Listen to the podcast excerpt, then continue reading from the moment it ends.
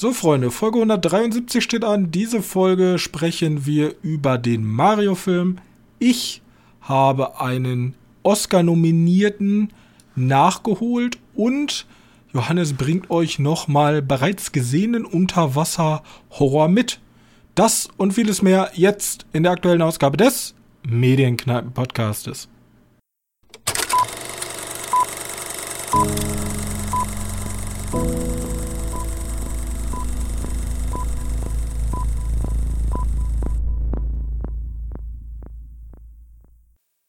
Hallo und herzlich willkommen zur Folge 173 unseres kleinen Filmpodcastes. Und an diesem wunderschönen Ostermontag treffe ich mich wie immer mit meinem sehr geschätzten Mitpodcaster Johannes. Hallo. So, und wir haben Filme und Serien für euch mitgebracht. Und ich würde sagen, wir starten einfach mal ganz klassisch mit dem Kinofilm, den wir uns diese Woche angesehen haben. Ein Film, wo ich denke mal die Gaming-Welt zumindest ein Auge drauf hatte. Der neue Super Mario Bros. Film. Johannes. Genau. Ja, habt die Gaming-Welt da drauf ein Auge geworfen?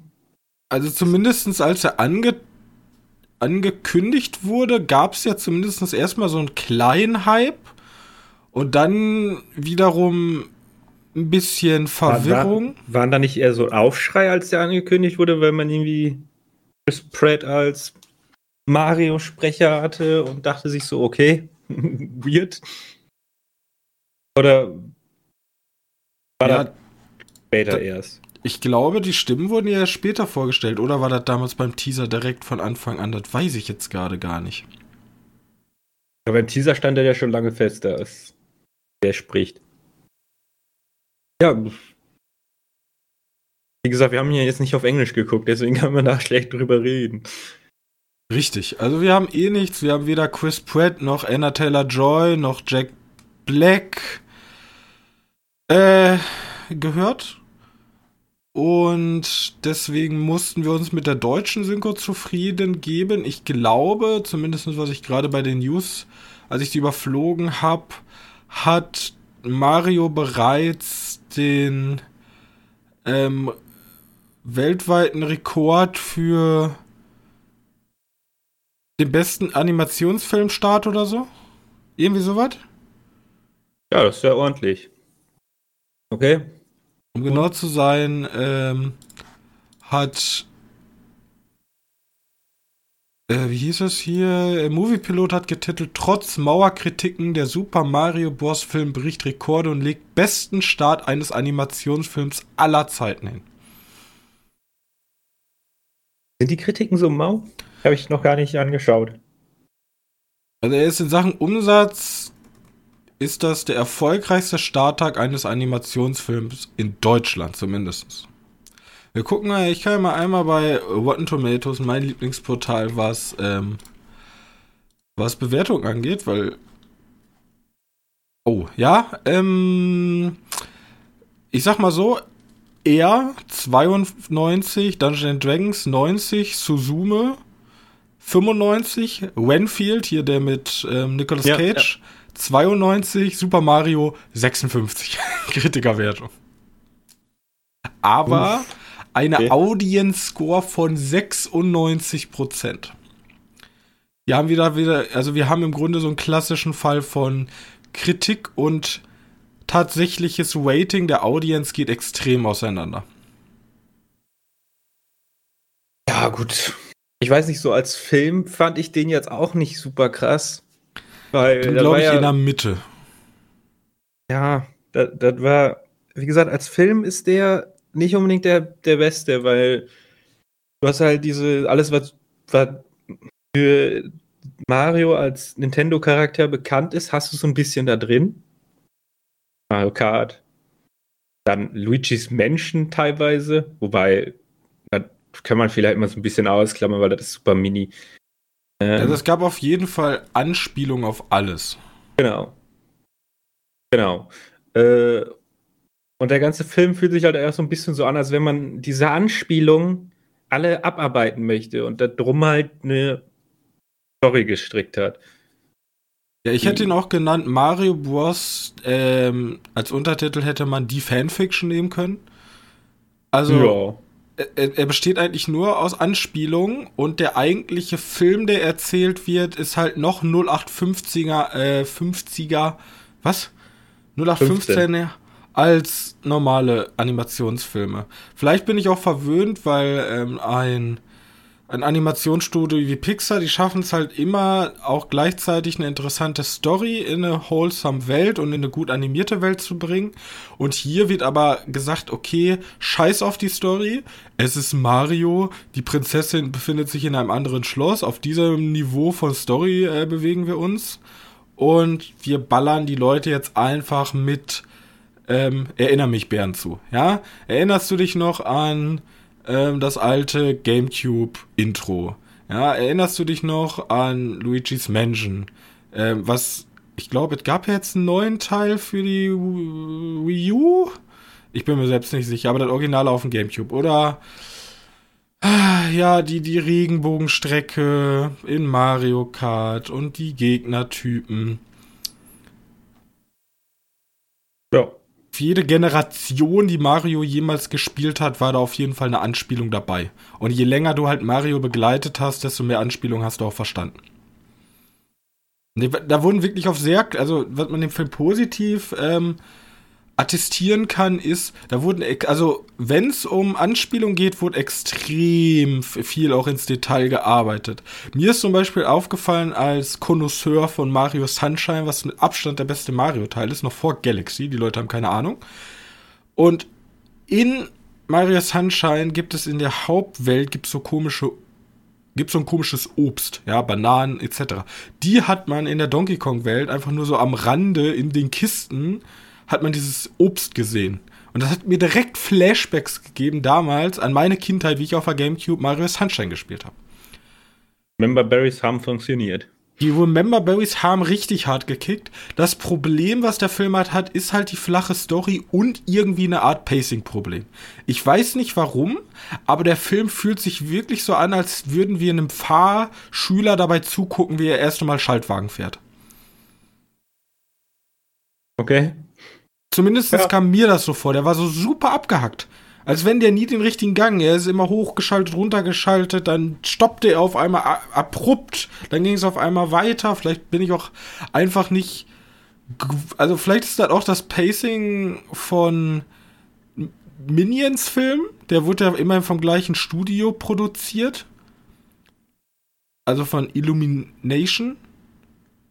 Ja, und ähm, wenn das auch so durcheinander ist, ich habe sowieso keine Lust auf die. Ich finde die Minions als. als ich hab, ja, ich konnte mit dem Hype auch nie was anfangen. Ja, weiß nicht, das ist so was für Kleinkinder und alte Leute. Die finden genau. das witzig. Ich bin genau dazwischen, die, die, die Leute, ja. die es eigentlich nicht interessiert. Und irgendwie, weiß ich nicht, also da fand ich so, so ein Pixars-Film, der muss er sich nur mal mit vergleichen lassen, weil es ein Animationsfilm ist. Ähm, ja, wobei ich Pixar jetzt nicht, nicht nur noch loben würde. Die nee, also die haben auch in letzter, Zeit, in letzter Zeit. Ja, ja, die haben auch in letzter Zeit viel in die, in die ähm, Toilette gegriffen, aber im Vergleich zu so einem Up oder ähm, Inside Out oder so, da hat diese ganze Story eine gewisse Dramaturgie, die sich durchzieht. Und die hatte ich hier irgendwie nicht. Es war am Anfang klar, okay, ähm, um mal ganz kurz vielleicht inhaltlich euch abzuholen, Mario und Luigi sind Klempner in Brooklyn, in New York, ja. Und ähm, die haben sich jetzt von ihrem ehemaligen Chef losgesagt, um eine eigene, einen eigenen Klempner, Klempnerfirma zu eröffnen.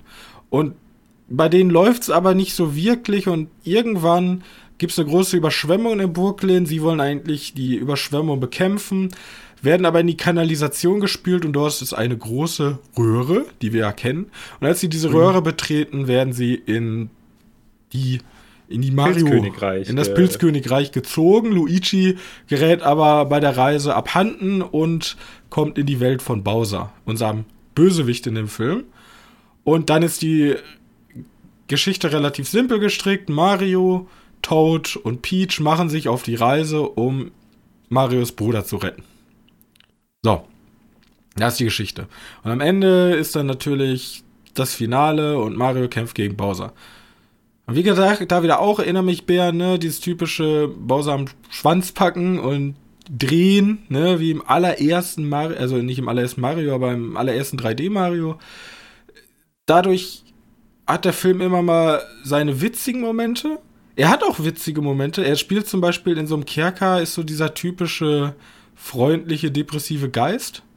Ich weiß gar nicht, wo der herkommt. Der typische freundliche, depressive Geist. Ja, ja. mir kam es so vor, als wenn ich das schon häufiger gesehen habe. Ja, ich habe mir kam auch so vor, wenn da jemand mit, mit kindlicher Stimme spricht und dann ja, aber komplett so, Debris ist. Und eigentlich nur sterben möchte. Ja, genau. Äh, das, also, das habe ich schon bestimmt zwei, dreimal in irgendwelchen anderen Filmen gesehen. Mir fiel mir es aber nicht mehr ein. Ähm, auf jeden Fall, er hat seine witzigen Momente, aber er für mich. Vor allem seine Momente. Ich meine, du kannst auf YouTube einfach Peaches anschauen von Jack Black. Was so äh, Englisch, auch im Deutschen funktioniert das relativ gut. Aber im Englischen funktioniert es noch mal ein ganzes Stück besser. Das ist so ein richtiges Highlight. Ja. Die. Ja, auch ein Kritik, die, die Stimme von Peach, nicht von Jack Black und also nicht von Bowser, sondern von Peach. Oh, ja, irgendwie, einige Stimmen sind einfach irgendwie sehr flach oder sehr aufdringlich. Ah, ja, ich, ich, kon, ich wurde auch nicht warm mit also jetzt nicht so, dass ich sagte, okay, du kannst den Film gar nicht gucken, das war alles wohl solide gemacht, aber irgendwie bin ich da Besseres gewohnt, weiß ich auch nicht. Das ist ganz schwer in Worte zu fassen, aber irgendwie war das alles so ein bisschen, alles ein bisschen auf Sparflamme, fand ich. So, also vom Potenzial, was der Film hätte haben können, an einigen, in einigen Bereichen. Ja. Und so bin ich leider ein bisschen ernüchternd zurückgeblieben. Also jetzt ein 56, Kritiker ja, ist ein bisschen, bisschen, bisschen hart. hart. Ja. ja. aber eine 96 never ever. also. Ja, vielleicht ist das, was, was häufig entsteht, wenn du die Wertungen siehst, dass du dann automatisch, nur schlecht ist der nicht, wir werden jetzt einen Punkt besser. Und damit die Wertung reinpasst. Aber wie gesagt, Kritikerwertung und Userwertung ist ja separiert bei Rotten Tomatoes, also keine Ahnung. Aber so denken Leute. Ich finde, äh, ich hier einer hat eine schlechte Bewertung gegeben, 1 von 5, also von, vom Observer, hier von der Kritiker, hat geschrieben, a frantic Easter egg hunt of a film that does, uh, does a bare minimum to pleasure its loyal existing fanbase. Hm. Ja, okay. Und ich muss dem Teil, also 1 von 5, bisschen hart, aber zumindest von der Grundaussage gebe ich denen schon recht. Die haben halt die Fanbase mit Easter Eggs. Also wenn die Fanbase halt unbedingt will und das geil findet, schön. Aber ich finde es ein bisschen unter undervalue. Also man hätte halt viel mehr machen können. Deswegen. Als einfach nur Erinner mich, Bären zu streuen. So. Ja. Aber, weil man vor, vorwegnehmen muss, Animationsstil ist sehr schön.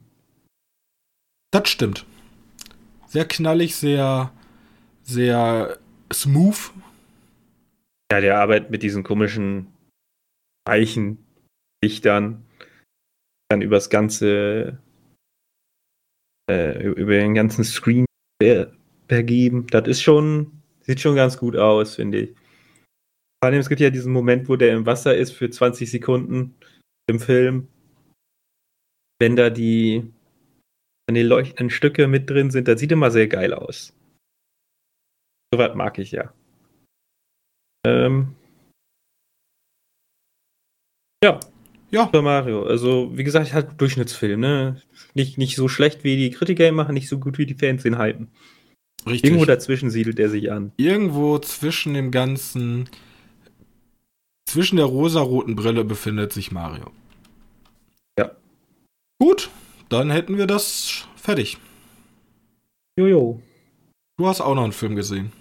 Ja, ich wollte erst die Serie machen. Der Film, da ist okay. nicht so viel zu, äh, zu rüber zu sprechen. Denn war ja, war ja letzte Woche, weiß gar nicht, jetzt war auf jeden Fall äh, Star Wars Celebration. Falls du es mitbekommen hast. Falls nicht, ist halb so wild. Äh, ich hab's ich hab, nicht mitbekommen. Ich weiß bloß, dass die alten Star Wars-Filme wieder ins Kino kommen. Äh, gut möglich, aber ich weiß, dass drei neue Filme angekündigt wurden. Ähm, und zwar auf jeden Fall kriegen wir einen Ray-Film zumindest Ansage. Ich wollte gerade fragen, wurde eine neue Trilogie angekündigt oder einfach nur drei neue Star Wars Filme? Drei, drei neue Star Wars Filme. Okay. Ähm, weiß nicht mehr ganz genau, worum es geht. Also, wir haben da den, den, den Ahsoka-Trailer bekommen. Den kann man sich jetzt auch logischerweise schon anschauen. Ich weiß, dass es einen Ray-Film gibt und äh, Dave Filoni macht einen eigenen Film. Finally. Ich weiß aber nicht mehr, worum es geht. Also hier genau steht, hier, ähm, hier steht drin in der ersten neuen Episode, blablabla, also es soll um Way gehen, ja. Ähm, dann äh, ein weiterer Film soll demnach dem Regisseur James Mangold drehen. Sein Film wird sich mit den Ursprüngen des Jedi-Ordens befassen. Beim dritten Streifen führt Dave Filoni Regie. Er hat bereits mehrere, äh, mehrere an Star Wars angelehnte Fernsehserien produziert, ne? Mandalorian. Ja, genau. Ähm, ja, und halt da, wo ich gleich drüber sprechen möchte. Und 2025 soll dann tatsächlich aus Star Wars 10 erscheinen. Ach du Scheiße, wirklich. Also, wie gesagt, auf den James Mangold-Film freue ich mich am meisten. Äh, weil James Mangold krasser Regisseur ist mit Le Mans und Logan. Ja gut, der hat auch Wolverine, Weg des Kriegers. Ah, egal. Der war äh, krass. Äh, der, der Filoni-Film Juhu und der Film über Ray, okay. Okay. Guckt man sich halt äh, an, ne? Also werde ich wahrscheinlich sowieso wieder reingehen, aber ist nicht mein Lieblingscharakter gewesen.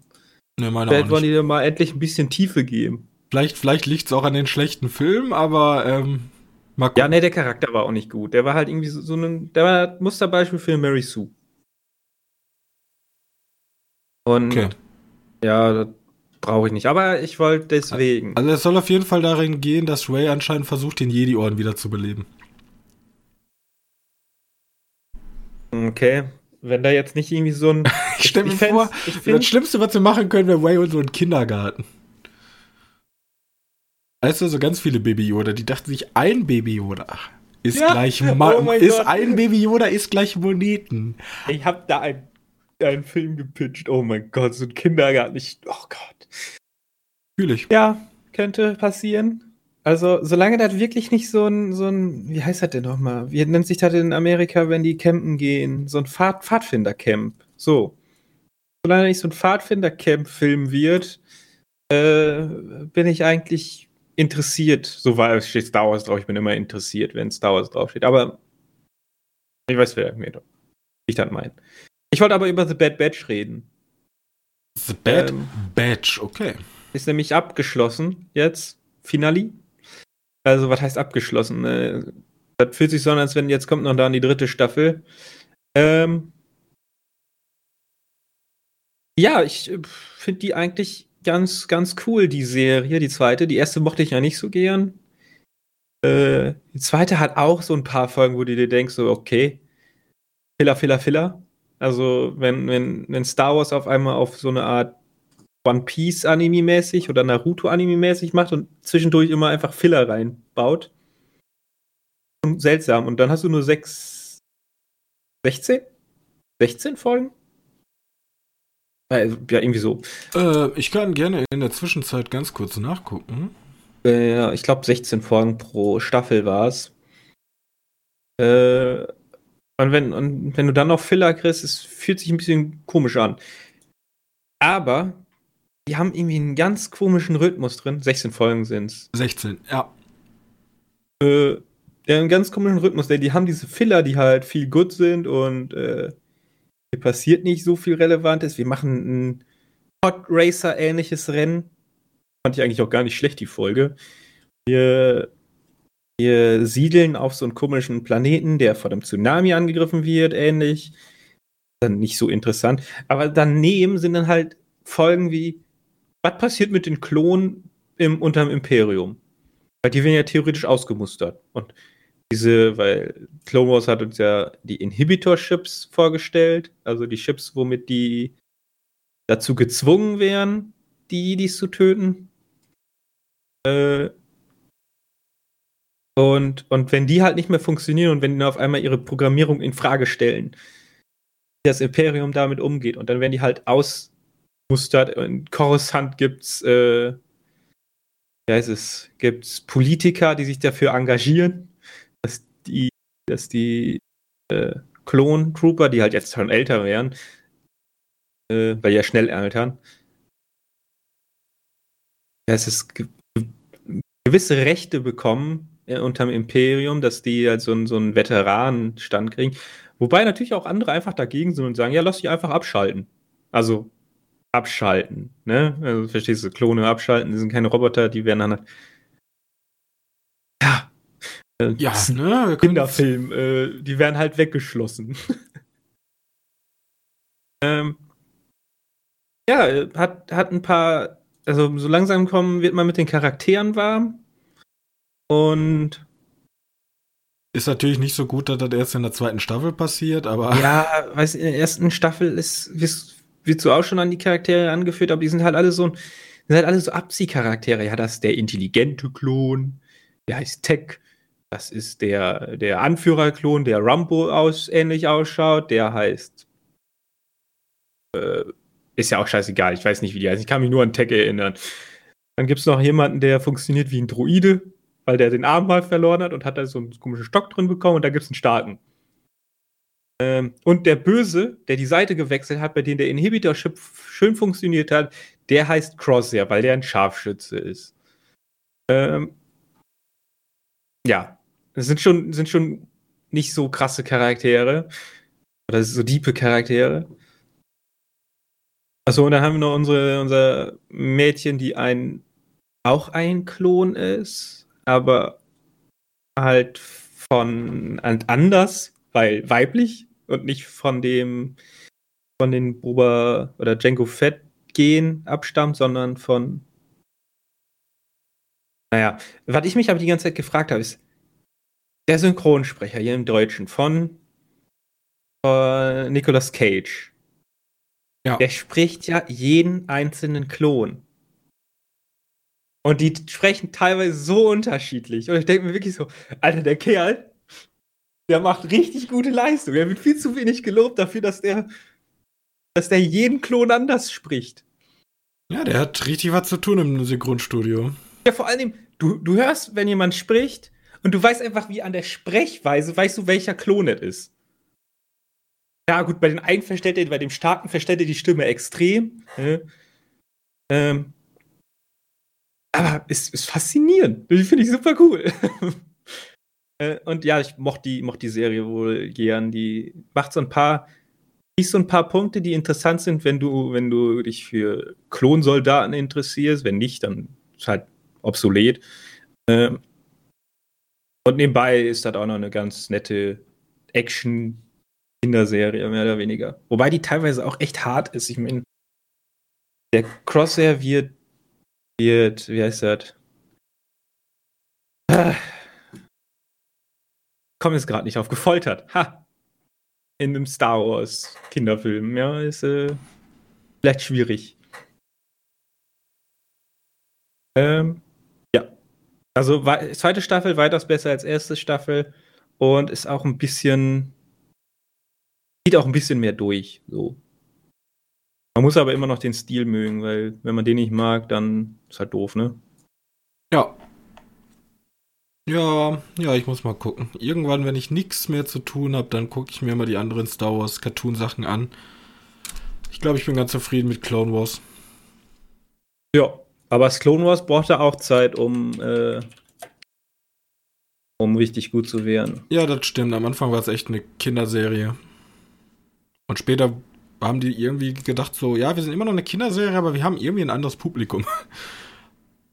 Und haben dementsprechend ein bisschen. Apropos, äh, wir haben ja, ja gerade gesagt, so gaghaft darüber gesprochen, ha, äh, Ray ha, hat so einen Kindergarten. Kennst du oder hast du von Star Wars Star Wars Skeleton Crew gehört? Nein. Ähm, das mit Jude Law. Und der hat einen Kindergarten. Okay. Also es ist wirklich eins zu eins das, so wie ja. ich das verstanden habe. Es geht, ich weiß, dass wir vier Kids haben, vier, fünf Kids. Und Jude Law zieht die irgendwie entweder durch die, durch die. Ich weiß nicht, ob das vor oder nach Teil 3 spielt. Ich kann mir gut vorstellen, dass das alles Jedi-Jünglinge sind und er versucht, die halt rauszubringen. Ah, okay. Aus Coruscant und halt vom Imperium geheim zu halten. Ich bin mir jetzt aber gerade nicht sicher, weil ich habe mir davon auch noch nichts durchgelesen. Und halt Acolyte kannst du dir auch noch angucken. Äh, da, also Star Wars Acolyte, ich glaube, da haben wir letzte Woche schon mal kurz drüber gesprochen. Mhm. Ähm, da geht's vor Teil 1. So, da ist, glaube ich, ich glaube, da gibt es noch mehrere Sith.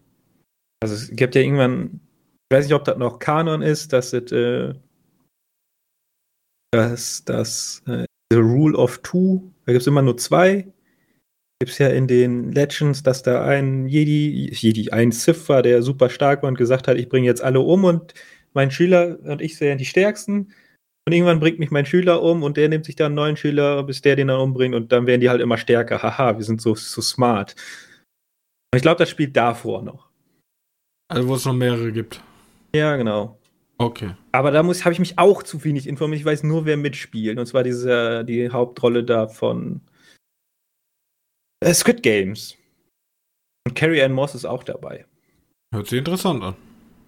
Ja, kann man mal äh, Augen offen halten. Für. Gut. Ich würde mal komplett ganz woanders abbiegen. Denn ich habe den neuen Film von Martin McDonough.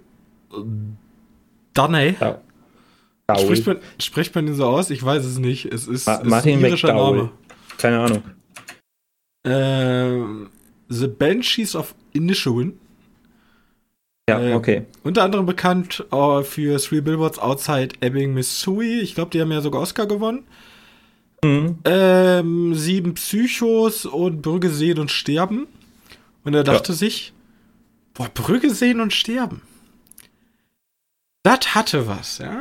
Da, ich mach das gleiche, bloß noch mal in einem anderen Setting. Und hat sich Colin Farrell und Brandon Gleason geschnappt. Und hat ähm, The Banshees of Inisherin gemacht. Er spielt auch noch Barry Keoghan. Ich kenne den am besten aus hier, wo, wo hat er nochmal diese super creepy Rolle gespielt? Der hat ja auch bei The Batman mitgespielt. Aber Killing of a Secret Deer, genau. Da ist er. Keoghan. Ach, boah, der hat aber nur eine ganz kleine Rolle in, in, in The Batman gehabt. Ja, ich weiß, aber ja, auch eine kleine. Also Dunkirk war der dieser. Ah, einer von den Soldaten, die sehen Einer, halt alle einer gleich von den aus. Soldaten. Ist halt, aber auf jeden Fall Killing of a Secret Deer spielt er ja eine wichtige Rolle. Und ähm, er ist auch dabei und Carrie äh, Condon und Colin Farrell al- alias äh, Patrick und Brandon Gleason alias Colm sind eigentlich beste Freunde. Vermeintlich. Doch eines Tages geht ähm, Patrick, also äh, Colin Farrell geht seinen Tagessachen ähm, nach, verpflegt seine Tiere. Das Ganze spielt auf der namensgebenden Insel Inisherin. Das ist eine kleine Insel vor England. Und während auf dem englischen Festland gerade der irische, äh, England, äh, Irland, und während gerade auf der irischen Hauptinsel der irische Bürgerkrieg tobt, also es gibt immer Szenen, wo die dann so rüber gucken und man sieht so Rauch aufsteigen und Kanonengedonner im Hintergrund, ist halt auf der Insel nichts los. Das ist halt so wie so eine abgekapselte Gemeinschaft, die da auf der Insel ähm, fe festsitzt oder besser gesagt lebt. Und er will eigentlich seinen Kumpel abholen und mit ihm wieder wie jeden Tag zum Pub Bier trinken zu gehen. Bloß der öffnet, der öffnet die Tür nicht. Und dann denkt er sich, ja, ist er nicht zu Hause, guckt durchs Fenster und er sitzt da und raucht. Und spricht auch mit ihm und sagt so, ja, ne, ich gehe schon mal vor. Und dann stellt sich aber raus, äh, Colm, ihr von Brandon Gleason gespielt, kündigt die Freundschaft mit ihm auf. Denn er sagt, du bist mir zu langweilig. Ich, ich habe nicht mehr lange zu leben und ich verschwende eigentlich jeden Tag Zeit mit dir und du laberst nur langweilige Sachen und ich will, ich brauche einen intellektuellen Austausch, ja? Ich will nicht mehr mit dir reden. Ich will nicht mehr mit dir befreundet sein. Was ja eigentlich der Witz an der Geschichte ist, dass sie auf dieser kleinen Insel sind und sich ja gezwungenermaßen jeden Tag sehen werden. Ganz genau. Also ist ja ist keine große Insel und es gibt auch nicht viele Leute auf die in diesem auf dieser kleinen Insel. Und er kündigt sozusagen die Freundschaft auf und Colin Farrell weiß natürlich überhaupt nicht, wie ihm geschieht. Er denkt sich so, hä, habe ich hab, am Anfang denkt er so, habe ich was Falsches gemacht? Ähm, ist habe ich dich irgendwie verletzt, im, weil ich betrunken war oder so?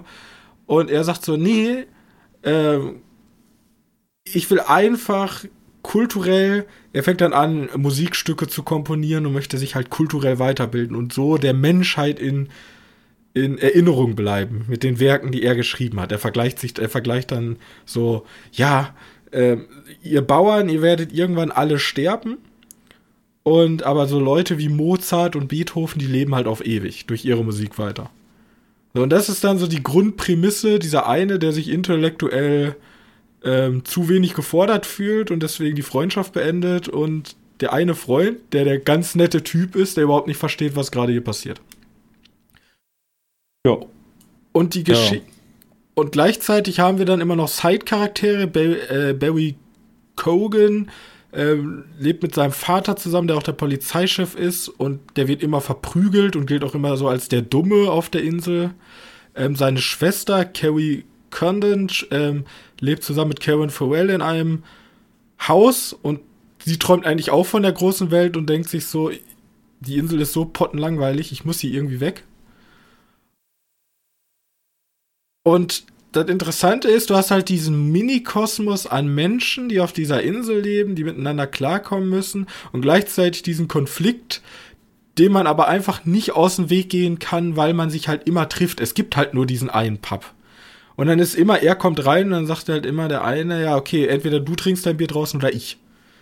Und das ist halt, dieser Konflikt, der spitzt sich dann immer und immer und immer weiter zu, nimmt auch immer krassere Formen an. Und dann endet der Film einfach.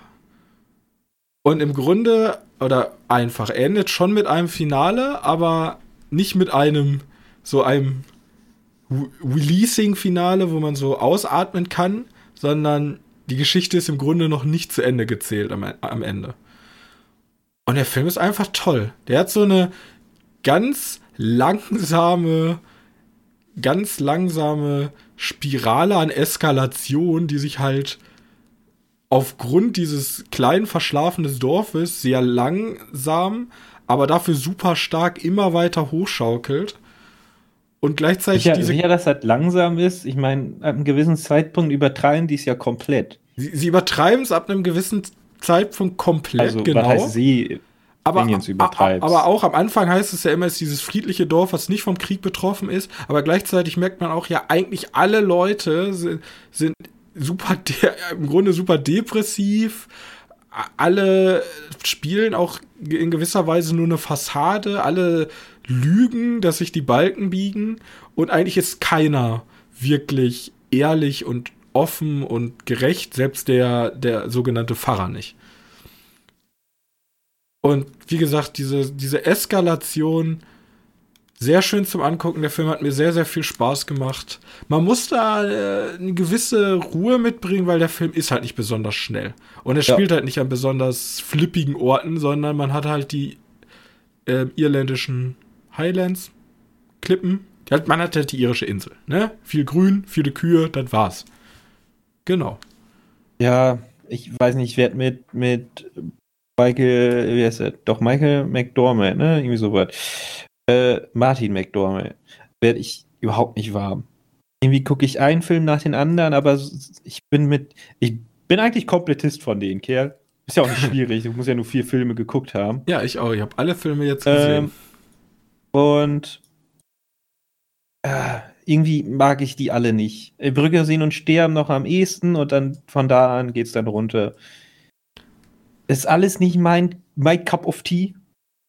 Ja, ich finde es halt immer interessant, der nimmt sich halt so eine im Grunde nimmt er sich ja immer eine Beziehung raus, ob das jetzt ähm, Three Billboards ist zwischen dem Polizisten und der Frau, ähm, die halt die Billboards aufstellt, oder hier zwischen den beiden Freunden in Brügge sehen und sterben, zwischen den beiden Auftragsgebern, äh, äh zwischen den beiden Auftragskillern.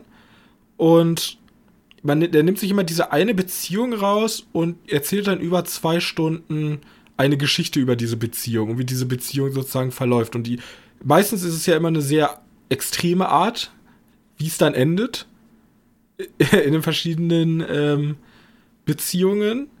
Aber ich finde es halt immer interessant, was für, mit was für Ideen er kommt und auch wie sich dieses ganze Umfeld verhält um diese Beziehung drumherum.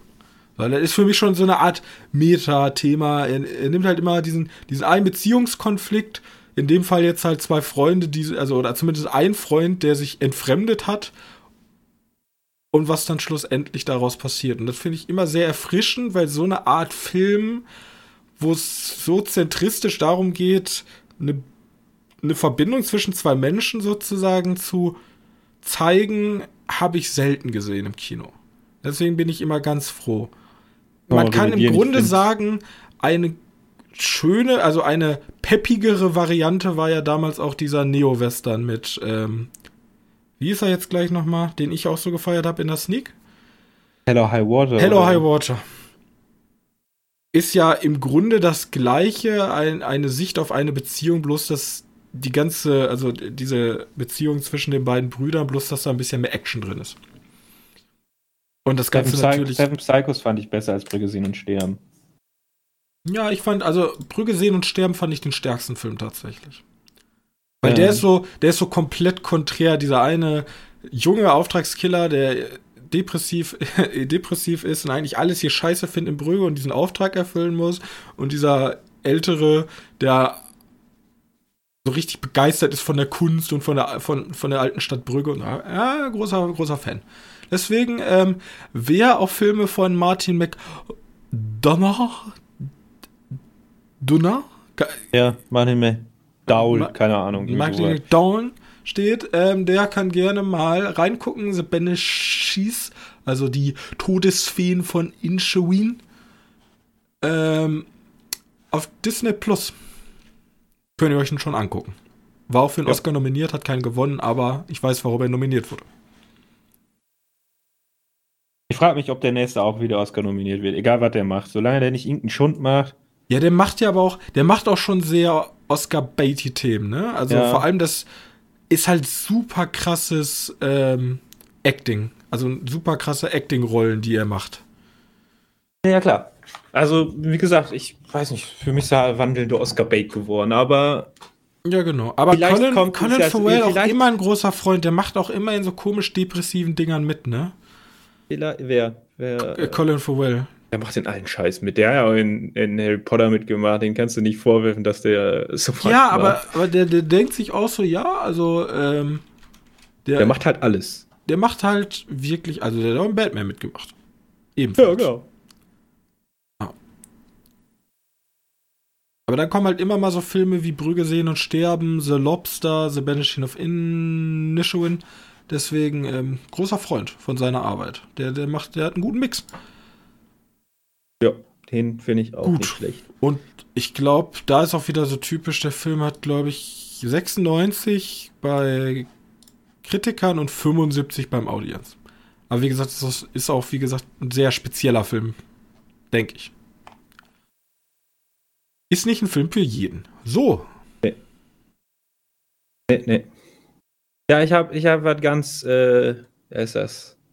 Ich habe noch einen größeren Oscar Bait mir noch angeschaut den, den schlimmsten Oscar-Bait überhaupt. Avatar 3.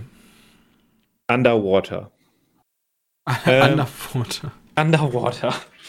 Ja, nein, ich natürlich nicht. Ich gucke ja lieber Horrorfilme, weil ich finde die irgendwie, irgendwie spannender. Künstlerisch anspruchsvoller. Ja, wurde Kristen Stewart jemals für einen Oscar nominiert? äh, hoffentlich. Spielt ja auch in Crimes of the Future, glaube ich, mit. Den habe ich auch noch nicht gesehen. Aber ja, Underwater, den hatten wir im Kino gesehen, glaube ich. Den hatten wir im Kino gesehen, ja. Das war doch der mit, dem, mit dieser Unterwasserstation, die dann voller Wasser läuft und dann müssen die in diesen Tauchanzügen durch das Wasser watern. Nominierung für Spencer. Also ja, die wurde schon nominiert. Stimmt, sie hat, sie hat, ja, okay. Ja, gute also Schauspielerin. Ja, gut, die, jeder hat einen beschissenen Anfang. Ja, nicht jeder, aber sie hat halt einen beschissenen Anfang, aber danach war es halt gut. Ja, Robert Pattinson und Kristen Stewart teilt wobei eine das, gemeinsame... Man muss dazu sagen, das wäre nicht ihr Anfang. Ich glaube, die hat ja auch schon als Kinderschauspieler irgendwo angefangen. Ja, sie hat den Jumper mitgespielt. Ich glaube, kennst du noch Panic Room? Ja, kenne ich noch. Da geht es ja um, um, um Judy Foster und ihre Tochter, die halt. Sie hat in Satura ein Abenteuer im Weltall mitgespielt? Bitte was? Ja, da war da die Schwester. Okay, ja, ja habe ich die nicht ist wieder direkt weggefrost und dann komplett verschwendet. Ja, okay. Ja, ähm, sehr gut. Ich habe auf jeden Fall Underwater geschaut. Äh, mal wieder. mag diesen Film sehr gerne. Der ist, man, man kann den gerne vorwerfen, der ist halt sehr düster. Er spielt halt sieben Meilen unterm Meer. Dass du da nicht viel siehst, äh, verständlich irgendwo. Keine Ahnung, wie die Physik unter Wasser funktioniert. Also, er gibt halt diese eine Szene, wo jemand schnell steigt. Und weil er zu schnell steigt, geht der Druck extrem hoch und er platzt. Ja. Äh, keine Ahnung, ob das so funktioniert, aber cool, wenn. Also, ja, das, also, es gibt ja die Taucherkrankheit, aber die ist wahrscheinlich nicht sieben Meilen. Also, man muss ja langsam absinken, damit sich der Druck immer anpassen kann. Ja, aber er steigt ja schnell.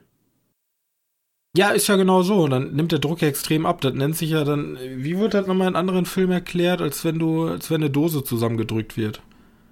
Kompression. Ähm, ja, ist ja auch relativ wurscht. Mir auch scheißegal, wie die Physik da funktioniert.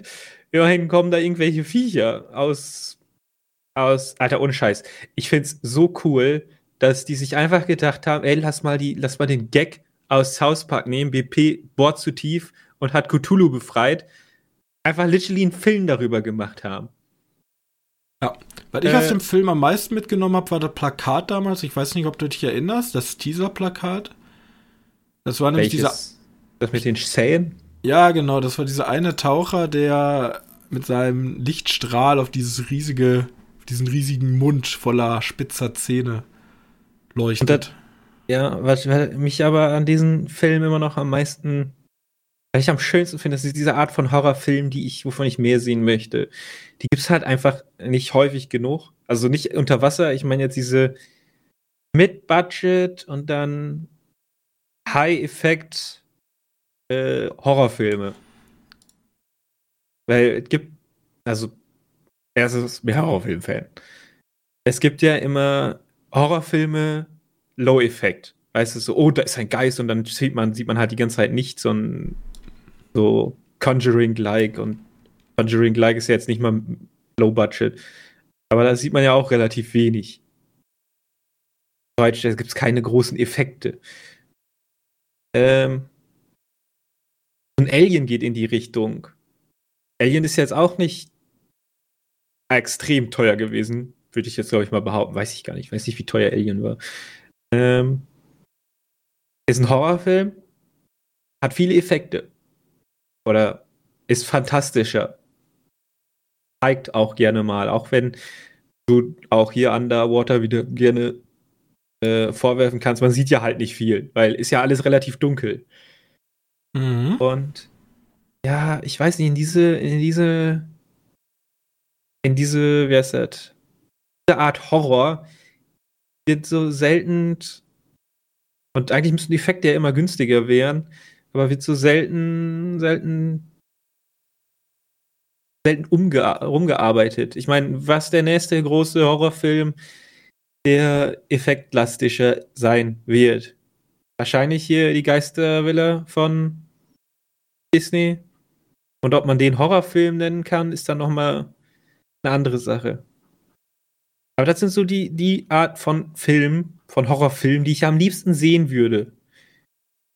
Es mehr sehen von würde. Und dann geht es mir auch nicht darum, ob es jetzt das Budget höher ist. Und da gibt es ja auch diese, diese Haufen, äh, Haufen, keine Ahnung, in den 90ern kamen ja ganz viele Unterwasserfilme. Bär und äh, Leviathan und Rising heißt ja, glaube ich.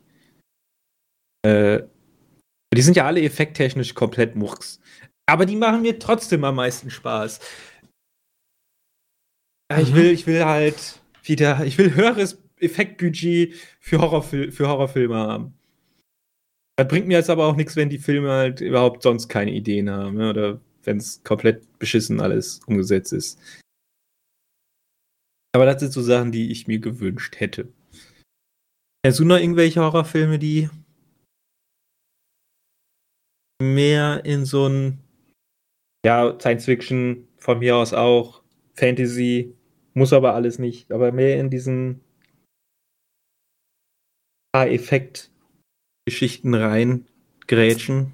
Also Malignant ist dir nicht effektmäßig genug, ne? Ja, da sind auch schon ziemlich viele Effekte drin, aber das wird ja auch schon wieder in eine richtige Richtung gehen. Ich überlege gerade, da sind ja die, auch diese Environment-Filme, ne? Ja, genau. Nicht so was wie Mother? Ja. Ist so Horror Science Fiction? Fantasy ist ja alles relativ un. Ich würde gerne mal so einen, so einen äh, Horror-Fantasy-Film sehen. Ja. Auch ja. vielleicht Horror-High-Fantasy oder so. Warum nicht? Aber ich glaube, das ist sehr schwer zu verkaufen. Ja, das stimmt wiederum. Ja. Wobei, wie, wie sieht es denn mit so einem Sleepy Hollow aus? Sleepy Hollow ist ja auch jetzt nicht darum, dass da viele Computereffekte drin sind. Ich glaube, das ist so schon wohl verstanden, wie ich das meinte. Ähm, der Gefangene von Azkaban. Ja, ja. Der wird ja auch theoretisch in so weit reinpassen. Ja, ich meine, äh, alle Harry Potter Filme werden jetzt rebooted. Ja, meinst du, ich krieg den Gefangenen von Azkaban nochmal als richtigen Horrorfilm? Also ich glaube, die sollen ja auch sogar als Serie kommen. Das heißt, jeder Film eine Serie. Also kriegst du auf jeden Fall eine lange Azkaban-Serie. Boah, vielleicht krieg ich dann richtig guten, ein, eine richtig gute Horror-Azkaban-Folge. Maybe. Ja, Höfer, das sind die Art von Horror, die ich mehr sehen möchte. Und ich habe damals immer gedacht, so einmal im Jahr kriege ich so einen Film. Ich glaube, in den letzten paar Jahren war es um solche Filme relativ dumm die Mächte des Wahnsinns, um mal einfach wegzugehen von, äh, von Fantasy und Science Fiction, wobei man die Mächte des Wahnsinns auch als, als Fantasy bezeichnen kann, aber hat Horror, ne? Evil Event Horizon. Das sind die besten Horrorfilme sind halt in diesem in diesem Bereich und wir machen immer noch komische Geister-Horrorfilme wie Smile fand ich zwar auch gut, aber Smile ist so war in der Richtung oder ein ein, ein. Wie heißen diese ganzen. It Follows. It, ja gut, die sind auch alle sehr gut. Ja, aber Insidious, ich meine. Ich meine, diese, diese ganz normalen Haunted Horrorfilme. Exorcist da, Pope. ja, genau, so ein Shit. Ja. Wobei bei denen habe ich irgendwie Hoffnung, dass der ganze Schluss extrem wird. Russell Crowe. Apropos Russell Crowe, der neue Film von Will Eubank. Silent Hill ist noch so einer. Pardon, ja. Äh, Will Eubank, sagt ihr was? Will Oilbank. Ist der Regisseur von da kommt mir Underwater. Von Underwater. Ja, der bringt dieses Jahr einen Film raus mit Russell Crowe in der Hauptrolle und Liam Hemsworth. Aber das ist ein Actionfilm, oder? Nee, ist ein Action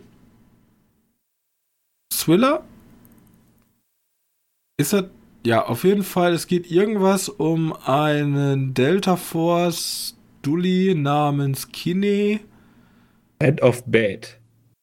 Land of Bad, genau, der irgendwo in den Philippinen durch die Gegend stolpert und find himself part of an extraction team relying only on Weeper's remote air support. Also es geht um irgendeine Weeper-Drohne, die autonomen Air Support gibt. Also es hat ein Militär, so ein, so ein Ich weiß es selber nicht. Guthausfilm. Bin einfach mal gespannt, mal gucken. Ja, also wie gesagt, ne, Underwater verzeih ich den sehr viel, weil das war mit einer der besten Unterwasserfilme. Besser als Abyss. Change my mind. Aber nicht besser als Waterworld. Ähm, es ist gerade kein Unterwasserfilm. Doch, äh, Unterwasserglocken und so. Ja, gut, die, es gibt ein paar Unterwasserszenen, aber ich möchte ja, Unterwasserfilm in, in haben. Dingens laufen die auch ganz oft durch trockene Gänge. Ja, aber wo sind die Gänge? Unter Wasser. Ja. Ich würde sogar noch sagen, Mac. Das Boot. Da auch diese komische Unterwasserbasis. Wenn der da und da spielen würde, dann okay, Unterwasserfilm. Aber leider nicht. Gut, dann sind wir Wobei, schon durch. Deep Rising ist ja dann auch kein. Egal. wir hatten, wie gesagt, Format, ne, verschiedene Filme, vielleicht Unterwasserhorror. Als Genre. Ja, oh ja. Äh, ja oder einfach so langsam mehr. sammeln wir. So langsam oh, sammeln wir. Was ich noch sagen wollte dazu. Ich fände auch mal einen Unterwasserfilm, der so ein bisschen mehr dieses Telassophobie-Thema annimmt. Was ist denn Telassophobie? Ja, die Angst vor der Tiefe. Das ist ein bisschen weird. Man kann sich mal, man kann ja mal Telassophobie Bilder drücken. Also es hat keine äh, Höhenangst, sondern einfach generelle Angst vor Tiefe im Wasser oder generell vor Tiefe. Also wird äh, das auch in so, Höhlen triggern so, und so. Also der wird halt immer gern beschrieben mit, wenn du den Boden, also wenn du im Wasser bist und den Boden nicht mehr sehen kannst, die Angst, die dabei entsteht. Und häufig, wenn man sich so wenn du auf TikTok unterwegs bist und da gibt es manchmal so, ha, wir machen den, den Phobia-Test. Äh, und dann zeigen die so ein paar Mini-Videos und dann ist halt halt so, du bist halt, das gibt halt Taucher, da ist halt die ganze Zeit nichts, nichts, nichts, nichts. Und dann kommt aus, du weißt ja, kannst ja nicht unendlich weit gucken unter Wasser. Ja. Dann kommt halt irgendwie aus der Tiefe so langsam die Umrisse von irgendwas Großem. Und bis du dann wirklich realisieren konntest, dass da dass du in Gefahr bist, bist du schon fast verschluckt worden, weil das Viech so gefährlich ist. Da kann ich um, euch jetzt noch mal ganz schnell einfach einen, eine Spieleempfehlung einfach raushauen. Es gibt nämlich das Spiel, das heißt Dredge. Und das könnte dir vielleicht ganz gut gefallen. Du spielst nämlich einen kleinen Fischer, der mit seinem Boot übers Meer fischt und normalerweise fängst du ganz normal an, Fische aus dem Land zu ziehen, bloß irgendwie werden die Fische irgendwie immer komischer und sehen nicht mehr so äh, aus wie normale Fische. Ich glaube, ich, ich, glaub, ich weiß, in welche Richtung es geht. Und die, die Leute im Dorf sagen dir auch, ja, geh am besten nicht nachts raus zum Angeln. Aber nachts gibt es natürlich seltenere Fische. Und irgendwann, okay. du hast so eine, du hast so eine Wahnsinnsleiste im Grunde. Ja, okay, ich bin gekauft. Ja, und, ne, irgendwann denkst halt selber beim Spielen, du wirst verrückt. Du siehst Sachen, die vielleicht nicht da sind. So. Gut. Also deswegen große Empfehlung. An. an Dredge kosten 20, glaube ich, bei Steam. Ähm, haut rein. Ne? So, äh, ist gut. Gut. Hast du noch was diesem Podcast beizutragen? Ja, theoretisch habe ich noch eine Sache geguckt, weil ich dachte, und spoilertechnisch, ne, ich habe ja schon gespoilert Underwater so ein bisschen. Ähm, ich habe mir das Design von dem Viech angeschaut zum Schluss und habe mir gedacht, so, okay, vergleich das einfach mal mit das Design von Begraben im Gewölbe, falls du noch Begraben im Gewölbe kennst. Falls nicht, Love Death and Robots Begraben im Gewölbe. Im ähm, ist aus der dritten Staffel vielleicht nicht die stärkste Folge. Ist das mit dem Militär? Ja, nee. mit dem Militär, genau. Und ah, die ist, ja, ja, die ist ja, auch ja. nur irgendwie zehn Minuten lang und wo es am Ende dann in den Tempel geht, ja, okay, ich weiß. Genau, genau. Ja, gut. Also beide sind halt offensichtlich Anspielungen an am Cthulhu-Mythos und demnach sehen die halt ziemlich ähnlich aus. Wobei der eine eher feurig ist und dem er halt in der Wüste sitzt und der andere äh, halt ein Oktopus, ne? Äh, ja. Hab, hab mir die dann noch einfach nochmal angeschaut. Äh, ich kann, also, was ich noch nicht so ganz verstehe, ist, also die Filmwelt funktioniert ja immer gleich. Man versucht ja immer auf Sicherheit zu gehen. Ne? Also man nimmt ja immer die, die niedrig hängenden Früchte, die einem möglichst hohen Ertrag ermöglichen. Yes. Wenn man Kreativität hat, kann man natürlich sehr schnell auf die Schnauze fliegen und gar nichts verdienen, kann natürlich aber auch Überraschungshit landen. Ich Einfach frage ein mich, neues Franchise gründen. ich frag mich aber, ähm, Guillermo del Toro wollte ja immer mal einen Lovecraft-Film machen. Ja, der wollte immer Mountains of Madness machen. of Madness. Ich habe mich gefragt, wenn man so 50 bis 80 Millionen bekommt für seinen Film, kann man doch schon einen sehr stabilen Film bauen. Und wieso nimmt man nicht, also Horror ist doch eh, Horror ist sogar meistens noch viel günstiger zu produzieren. Ähm, Lovecraft ist theoretisch sogar, vielleicht ist das sogar auch das Problem, aber ist im Grunde ja ähm, rechtefrei. Du brauchst halt Ähm, die Kurzgeschichten. ja, ja, Also je, je nachdem, welche Designs du verwendest. Es gibt natürlich einige Designs, die noch unter Dings, aber im Grunde ist es rechtefrei und so ein richtig gut gemachter Lovecraft-Horrorfilm und dann bewirbst du den noch so als das krasseste auf TikTok und dann rennen die ganzen Jugendlichen da rein und gruseln sich weg. Ist das nicht ein, also ist das jetzt, ist das nicht wirklich ein No-Brainer? Und dann kannst du doch bis an dein Lebensende einfach jede Lovecraft-Story einmal durchgehen und man kann die ja ein bisschen aufpeppen. Ja, also so ein, Ja, du musst die gar nicht aufpeppen. Die sind teilweise echt. Äh, ja, ich Also- meine auf die Länge, du musst halt auf die Spielfilmlänge kommen, ohne so, das, ja, das- aber ohne, ohne das zu ziehen. Also darf sich nicht anfühlen, als wenn man jetzt da irgendwie versucht hat, aber man kann ja trotzdem eine geile Geschichte dazu erzählen. Deswegen bin ich auch immer wieder enttäuscht, wenn, wenn Also die ich, Filme sich nicht trauen, den Scheiß durchzuziehen. vielleicht haben die auch einfach Angst, dass wenn die einen Lovecraft-Film machen, direkt in diese in dieses Wespennest äh, Lovecraft der Rassist reinstoßen. Kann ich mir auch vorstellen, dass da ein PR-Berater sitzt und sagt, Leute, äh, ich weiß nicht, ob in der aktuellen politischen, ähm, im aktu äh, aktuellen politischen Umfeld es so gut ist, von einem Hardcore-Rassisten Filme abzudrehen. Ich weiß nicht, ob, ob das so, so, äh, muss ja, du musst ja nicht die Filme für, für die Sachen verfilmen, die eindeutig in dieser Zeit geschrieben Ja, aber wurden. viele Leute trennen ja Autor und Werk nicht. Das wissen wir ja mittlerweile. Ja, aber dann darfst du halt auch keine Tolkien-Filme mehr gucken. Also, Herr der Ringe ist dann gone for you.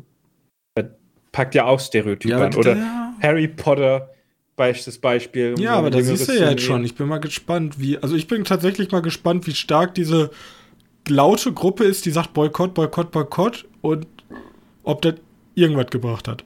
Ja, oder vielleicht sind die auch die. Also, ja, vielleicht, vielleicht ist ja auch die JK gar nicht mehr da drin. Doch. Ja, ist sie? Ja, ja, die ist als Ex äh, Exclusive Producer. Executive Producer. Executive, also die ist auf jeden Fall, die hat bei allem, was da passiert, zumindest ihr Approval drauf. Ja, äh, zu, zu äh, Mountains of Madness von Guillermo del Toro noch. Da gibt's, da gibt's diese wunderschönen Snippets, die kann man sich auf YouTube anschauen. Wie, da hat er so ein bisschen Rough Animation, also so wie er sich das vorgestellt hat. Und so ein Mountains of Madness muss sich halt immer vergleichen mit einer Art The Thing. Also der alte Horrorfilm, ne? Ja. Ähm, aber wie einfach muss das denn bitte schön fürs Marketingteam sein? Ey, das ist wie The Thing. Da jeder sofort, jeder Horror, jeder richtige Horrorfan, wer guten Buddy-Horror mag. Ja, ich glaube, das Ding ist schon zu alt. Für, also, ja, die, die Cineasten, die werden dir aus der Hand fressen, aber du, du brauchst TikTok-Kids. Du brauchst, du brauchst den Hype. Ja, okay, dann, dann kannst Also, du brauchst aber halt da den Smile. Hype, da kannst du aber da den Hype äh, damit scheren, dass du halt sagst, ja, guck mal, das ist der krasseste Körper werden hier richtig mutilated, ey. Schaut euch den mal Musst du an. irgendwelche großen TikToker einkaufen und sagen, die haben sich in die Hose gepisst und so und dann geht los. Ja, Nur Feiglinge hat sich, gehen nicht der in hat sich Film übergeben, als, als der Typ sein Gesicht aufgerissen wurde, keine Ahnung. So. Ja, genau. Äh. Und, ähm, ja. Und ich sehe ja noch hier, deutsche Filmförderung, wir sind zwei unbegabte, unstudierte ähm, Filmliebhaber. Also, wir haben schon studiert und Ausbildung und so, aber wir haben nicht Film studiert. Aber ihr könnt uns gerne 60 Millionen Euro Fördergeld geben. Und Okay, dann warte. drehen wir so einen Innsmouth-Film einfach in Deutschland. Also ich meine, Innsmouth ist ja typisch englisch. Ist auch immer so ans Englische angelehnt, aber ich denke mal so einen schönen, schönen Nordseehafen, so 17. Jahrhundert. 18. Obwohl, das ist eher viktorianische Zeit, ne? Eher so 18., 19. Jahrhundert. Kann ich mir gut vorstellen, auch in Deutschland einen guten Film daraus zu machen. Also, wieso muss der Cthulhu nur immer in England sein? Verstehe ich nicht. Ich denke, der, der ist auch äh, kein Rassist, dass er nur in England spielt. Der will auch in Deutschland spielen können. Ja, hier gibt es ja eh ziemlich viele davon. Ähm, ich habe gerade äh, bei meiner sehr schnellen Google-Recherche geguckt. Es gibt ein Anime. Wovon? Naked Peak Climbs the Mountains of Madness? Äh, ja, dann wirst du uns wahrscheinlich nächste Woche davon berichten. Guck, selbst. Ach Gott, Amis, ihr seid mal wieder viel zu langsam für die Welt. Ey, ihr lasst Climbs the Mountain of Madness. Ja, 28.02. Aber okay. ist ja schon draußen? Weiß ich nicht. Er sieht doch gar nicht so scheiße aus. ich habe mir gedacht, okay, geht es um Kletterer, die die Mountains of Madness climben oder ist halt einfach nur ein Subtitle, der hoppla, aus Versehen haben wir den gleichen Subtitle verwendet. Nee. Ja gut, im, im, schlechtesten Fall gucke ich ein Anime über Inspired by a novel series by H.P. Lovecraft. Oh, nice.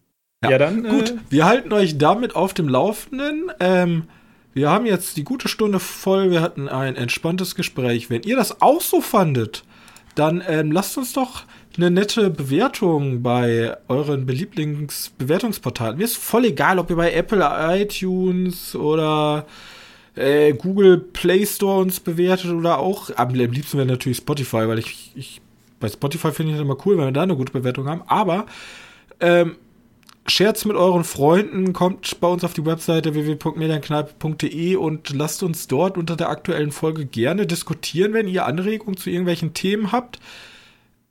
Wir werden wahrscheinlich in nächster Zeit wieder für euch, weil das Dokumentarfilmfest München ansteht, da wieder ein bisschen drüber reden. Ich freue mich wieder sehr, euch sehr kuriose Dokumentarfilme mitzubringen.